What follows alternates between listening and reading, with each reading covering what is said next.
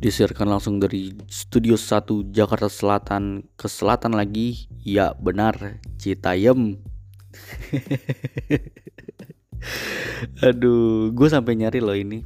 Uh, Minggu ini di Depok ada apa aja? Nih gue sebutin headline-nya aja ya. Di Depok ini minggu ini ada apa aja? Yang pertama uh, Polda Metro Jaya bentuk tim khusus jaga lokasi pria tewas dibacok di Depok itu satu. Kedua, jembatan GDC Depok berlumpur usai hujan, damkar turun tangan. Ketiga, bentrokan maut di Depok dipicu masalah piutang, 14 orang ditangkap. Oh ini Oh ini berkesinambungan sama berita pertama yang tadi gue bilang. Dijenguk Kapolres, anak disiksa ibu di Depok curhat ingin nonton drakor.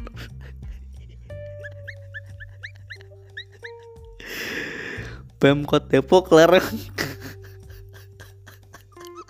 Bentar Pemkot Depok larang siswa rayakan Valentine Apalagi nih Oh ini um, ini hari ini sih malah beritanya Minggu 12 Februari. Ini headline-headline beritanya aja ya, gue nggak bakal bacain beritanya. Bentrok antar kelompok di Depok berujung satu orang tewas dipicu masalah utang. Oh ini yang tadi. Di mana sih ini? Oh di Raffles Hills. Nggak, tahu. Kenapa sih kriminal? Kenapa selalu kriminal? Setiap minggu ada saja kasus kriminal di kota ini. Anggota Densus 88 bunuh sopir taksi online, kronologi hingga motif. Dan yang gue sempat uh, lihat-lihat juga sih berita ini si anggota Densus ini emang bermasalah gitu orang entah itu dia judi online tadi ya itu open bo segala macam gitu-gitu sih. Ya selamat datang di Warta Weekly uh, membahas berita-berita seru uh, di lini masa di uh, timeline kalian juga timeline sosial media. Memang ada berita seru sih minggu ini itu perihal child free ya yang dikumandangkan oleh salah satu influencer di Instagram yang tidak saya follow uh, wanita. Jadi uh, eh, gue lupa gimana itunya apa namanya si screenshotannya. Bentar ya gue cari ya. Gitsaf child free. Jadi ya itu dia tuh bilang kayaknya mending child free. Oh ini apa namanya yang apa dia tuh dibanding bandingin sama cewek yang udah tua apa masih muda sorry bro. Putus bro. Gila gue kaget banget bro. Gue lagi rekaman tiba-tiba ada suara. Ternyata uh, masih ada yang bangun. Padahal gue udah jam 2 pagi nih rekaman. Iya pokoknya kita saf tuh uh, ngebales komenan netizen gitulah. Perihal perempuan yang uh, kelihatannya awet muda. Pokoknya ya gitu. Ya makanya kalau mau awet muda eh, nggak uh, punya anak jadi uangnya bisa buat botox gitu-gitu. Ya aneh juga sih netizen ke trigger sama yang kayak gitu gitu. Nggak perlu lah. Tapi itu bukan yang mau gue bahas. Uh, eh, gue mau meracau aja bukan tentang berita apa yang lagi hektik atau tren di minggu ini. Jadi baru aja kapan nih? Udah Ivan Lanin itu ngeposting uh, medium-media ini 20 jam yang lalu. Itu judul mediumnya seni mau ngobrol. Dengan caption keterampilan mengobrol dapat dipelajari dan berguna untuk mempererat hubungan mempererat hubungan. Untuk yang belum tahu Ivan Lanin dia itu Wikipediawan dia sangat cinta bahasa Indonesia uh, jadi dia itu di Wikipedia itu volunteer deh kalau nggak salah.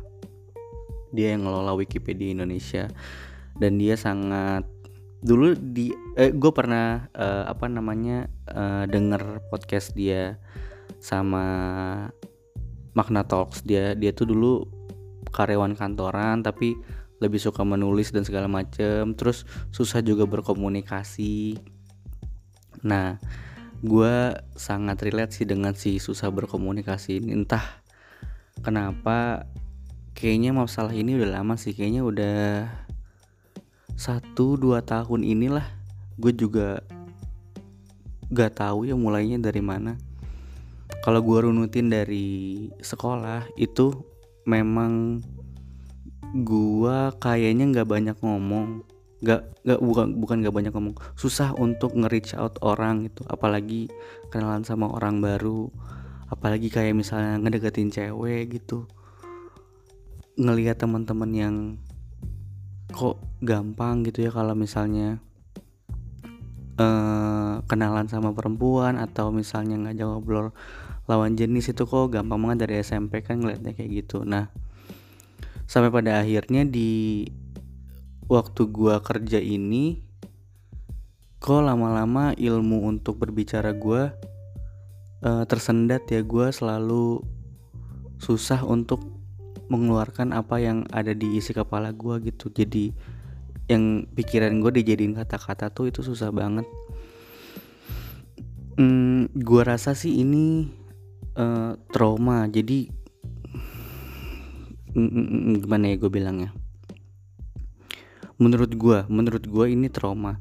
Jadi ada satu waktu waktu gue lagi kerja gue kerja waktu itu sebagai asisten dari project management suatu konst kantor konstruksi. Iya. Di mana pada saat itu harusnya gue uh, meeting untuk presentasi report apa yang udah gue buat tapi di situ harus ada decision makernya. Yang mana decision makernya itu project manager gue nah terus uh, dan ini dengan klien ya. Uh, nah terus gue harus mereportkan melaporkan kerjaan apa yang gue udah lakuin itu ke PMO ke salah satu departemen lain lah selain departemen gue gue report ke departemen lain lalu departemen lain itu report ke kliennya kan. Nah nanti kliennya uh, ngevalidasi ke project manager. Makanya harus divalid harus harus di decision harus ada decision dari project project manager. Tuh susah kan gue kalau nyampein kata-kata. Uh, meetingnya tuh pagi. Gue udah sangat prepare karena gue tahu ini bakal jadi meeting yang penting. Project manager gue enggak.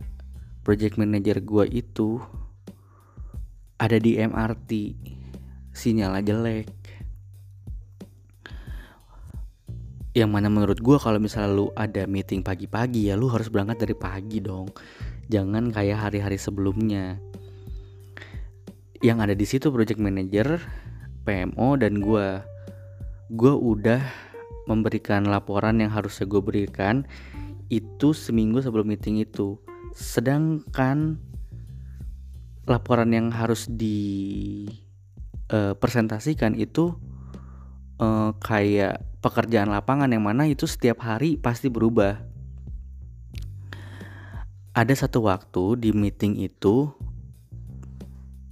uh, project manager gue tuh disconnect. Jadi klien itu nanya ke PMO PMO itu nggak bisa jawab apa yang ada di lapangan. Otomatis gue sebagai asisten project manager gue harus ngejawab dan memberikan keputusan sengganya uh, report ih ada suara cicak tuh uh, report yang gue berikan itu tervalidasi lah sengganya gitu. Karena gue tahu proses pekerjaan di lapangan ini seperti apa setiap harinya maka gue memberikan report seaktual mungkin Nah, si klien ini masang deadline. Contoh, co uh, eh, gue ambil contoh begini. Ada satu pekerjaan di tahap A. Di tahap A ke B ini harus selesai dalam satu minggu. Karena gue tahu keadaan kondisi lapangan, gue hafal, gue setiap hari tanya ke mandornya. Gue sampaikan dong, ini pekerjaan dari tahap A ke tahap B gak bisa dalam satu minggu uh, pas, uh, pasti meleset satu dua hari. Klien pasti nggak mau tahu. Tapi gue yang tahu aktualnya gue bilang begitu. Uh, ada lebih dari lima pekerjaan yang pasti meleset di presentasi itu. Dan itu nggak bisa diterima klien. Lalu project manager gue join tahu uh, meetingnya selesai dan segala macam project uh, kliennya otomatis report dong ke atasan yang lebih tinggi posisinya daripada project manager gue project manager gue negor project eh atasnya project manager gue otomatis negor project manager gue dong. Dan bilang kalau itu gue yang presentasi. Di hari itu gue dimarahin di di satu forum.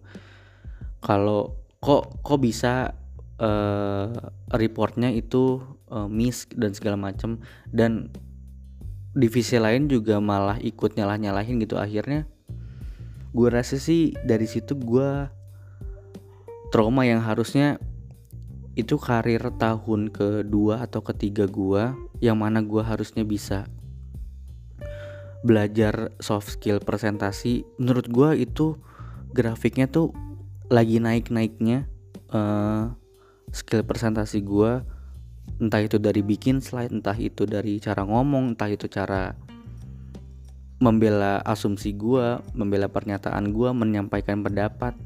Itu menurut gue lagi tahap-tahap di grafik tuh kalau kalau di grafik tuh di atas dan di hari itu tiba-tiba drop. Sampai dengan sekarang gue selalu terbata-bata kalau misalnya menyampaikan sesuatu.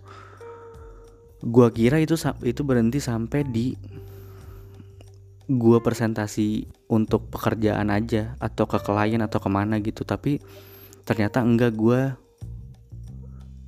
kayak gitu juga kalau ngomong ke temen kalau ngomong ke orang baru kalau ngomong ke ya orang yang gak terlalu deket itu gue jadi terbata-bata gue nggak bisa ngebuka omongan gue nggak bisa memperpanjang percakapan yang mana menurut gue penting gue nggak bisa. Gue kayak burning the bridge aja gitu. Gue kayak gue kayak apa ya? Gue kayak mandet otaknya gitu.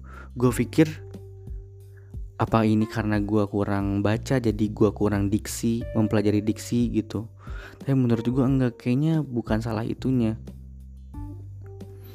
Gue selalu memper gue selalu selalu menyalahkan si trauma itu sih. Kenapa gue harus di kenapa gue harus disalahin di depan umum? Kenapa gue harus kenapa project manager gue nggak nggak nggak datang lebih awal untuk untuk meeting yang yang penting gitu? Uh, ya itu sampai sekarang sih. Makanya uh, salah satu media gue belajar untuk bisa berbicara sengganya dengan lancar tanpa takut ngeluarin kata selanjutnya itu ya ngebuat ini ngebuat konten-konten kayak gini warta weekly musikalitis uh, si paling sinetfil si paling sinetfil kan kayaknya gue mau jadiin tulisan uh, ya dua ini tuh podcast podcast pod, podcast podcast lainnya yang ngobrol ngalor ngibul itu kan salah satunya gue pengen belajar berbicara gitu sama sama sama orang. Karena semakin sini gue makin makin gak bisa makin takut. Kalau misalnya ah oh, baru aja kejadian tadi. Kalau ada orang ngobrol terus misalnya gue pengen ngasih pendapat tuh pas gue keluarin uh, apa yang ada di otak gue itu nggak nyampe. Gue rasa tuh nggak nyampe ke orang itu. Gue nggak tahu kenapa. Gue nggak ngerti kenapa. Padahal dan gue tuh jadi terbata-bata. Gue uh, I don't know man. Gue nggak tahu kenapa. Hmm, salah satu poin yang gue dapat juga uh, tentang gimana caranya gue memperbaiki hal ini itu adalah gue gue sempat nanya ke yang uh, uh, gue sempat nanya ke psikolog gue waktu gue ada terapi session dia bilang kalau kita harus fokus sama apa yang kita lakukan. Dia bilang begitu. Uh, gue harus bisa lebih menikmati apa pun yang lagi gue lakukan. Contoh gue lagi makan. Kalau bisa gunain semua indera yang kita punya pada saat uh, kita lagi makan rasain nasinya rasain makanannya lihat makanannya warna apa denger uh, suara sendok ngambil nasi denger suara uh, lingkungannya denger suara entah oseng-oseng yang lagi dimasak sama abangnya misalnya. Uh, terus apa lagi situ udah mata telinga. Oh ya aroma masakannya. Itu contoh kalau misalnya kita lagi makan. Gue sempet terapin ya seminggu ini sih harusnya gue udah udah terapin sih. Gue jalan tanpa pakai headset yang biasanya pakai headset gue udah jalan. Jalan kaki pakai nggak pakai headset gitu. Ada klakson ada mobil lewat motor lewat.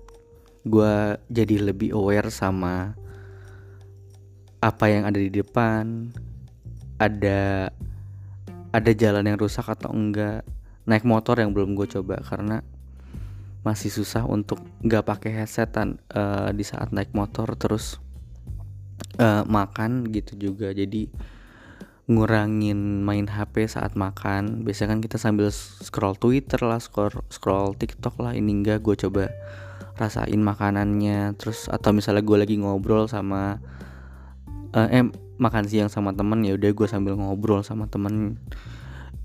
Uh, yang paling signifikan gue uji adalah ketika lagi ngobrol sama orang apalagi sama uh, pasangan gitu ya. Gue gue bener seksama dengerin gue lihat matanya atau lihat hidungnya atau apa pun tanpa ada distraksi apa apa tanpa gue main hp tanpa gue mainin kuku tanpa gue gak lihat uh, matanya. Itu lagi gue coba sih. Dan dia bilang uh, psikolog gue bilang itu coba untuk uh, lebih fokus dalam mengolah nafas. Dia bilang kalau bisa dipelajari ngolah nafas menggunakan perut karena semakin banyak kita menghirup udara uh, semakin juga lancar peredaran darah kita semakin lancar peredaran peredaran darah kita semakin lancar juga uh, udara yang masuk ke otak semakin semakin banyak udara yang masuk ke otak semakin fresh otak kita jadinya kita bisa lebih fokus gitu. Pas banget uh, kemarin gue nemu mediumnya eh, Ivan Lanin. Itu yang judulnya seni mengobrol. Dan gue juga belum baca jadi uh, mari gue bacakan untuk kalian juga siapa tahu yang dengar dan punya masalah yang hampir serupa mungkin ya sama gue uh, jadi gue bacain. Menurut gue bagus ini 3 minutes read doang kok. Seni mengobrol by Ivan Lanin Keterampilan mengobrol dapat dipelajari dan berguna untuk mempererat hubungan.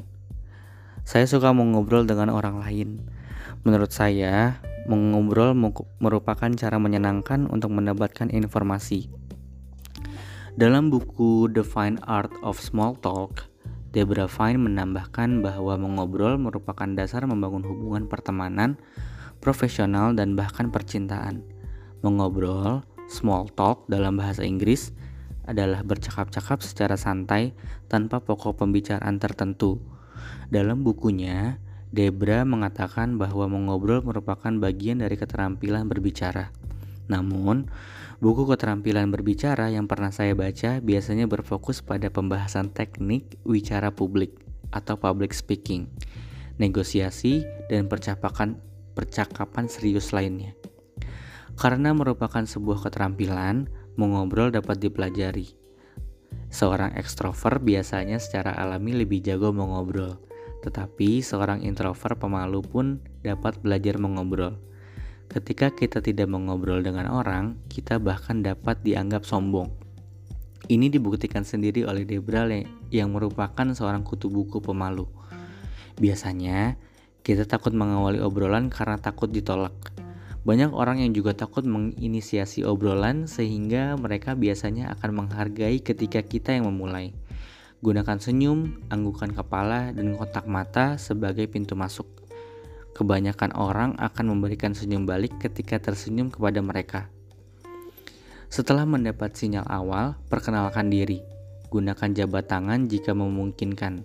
Tetapi jangan memaksa karena ada orang-orang yang tidak nyaman melakukan itu. Ingat, nama kawan bicara ingat, ingat nama kawan kita bicara Ingat nama kawan bicara kita dengan cara antara lain menyebut namanya ketika berbicara, saya biasanya diam-diam mencatat nama orang yang baru saya kenal. Oh, iya, gue suka lupa tuh. Pernyat pertanyaan merupakan cara ampuh guna memancing percakapan.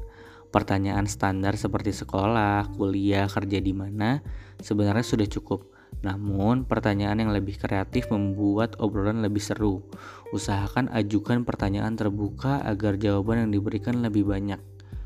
Pertanyaan semacam itu dapat digali dari topik, misalnya keluarga, hobi, teman bersama, pakaian yang dikenakan, dan tempat pertemuan.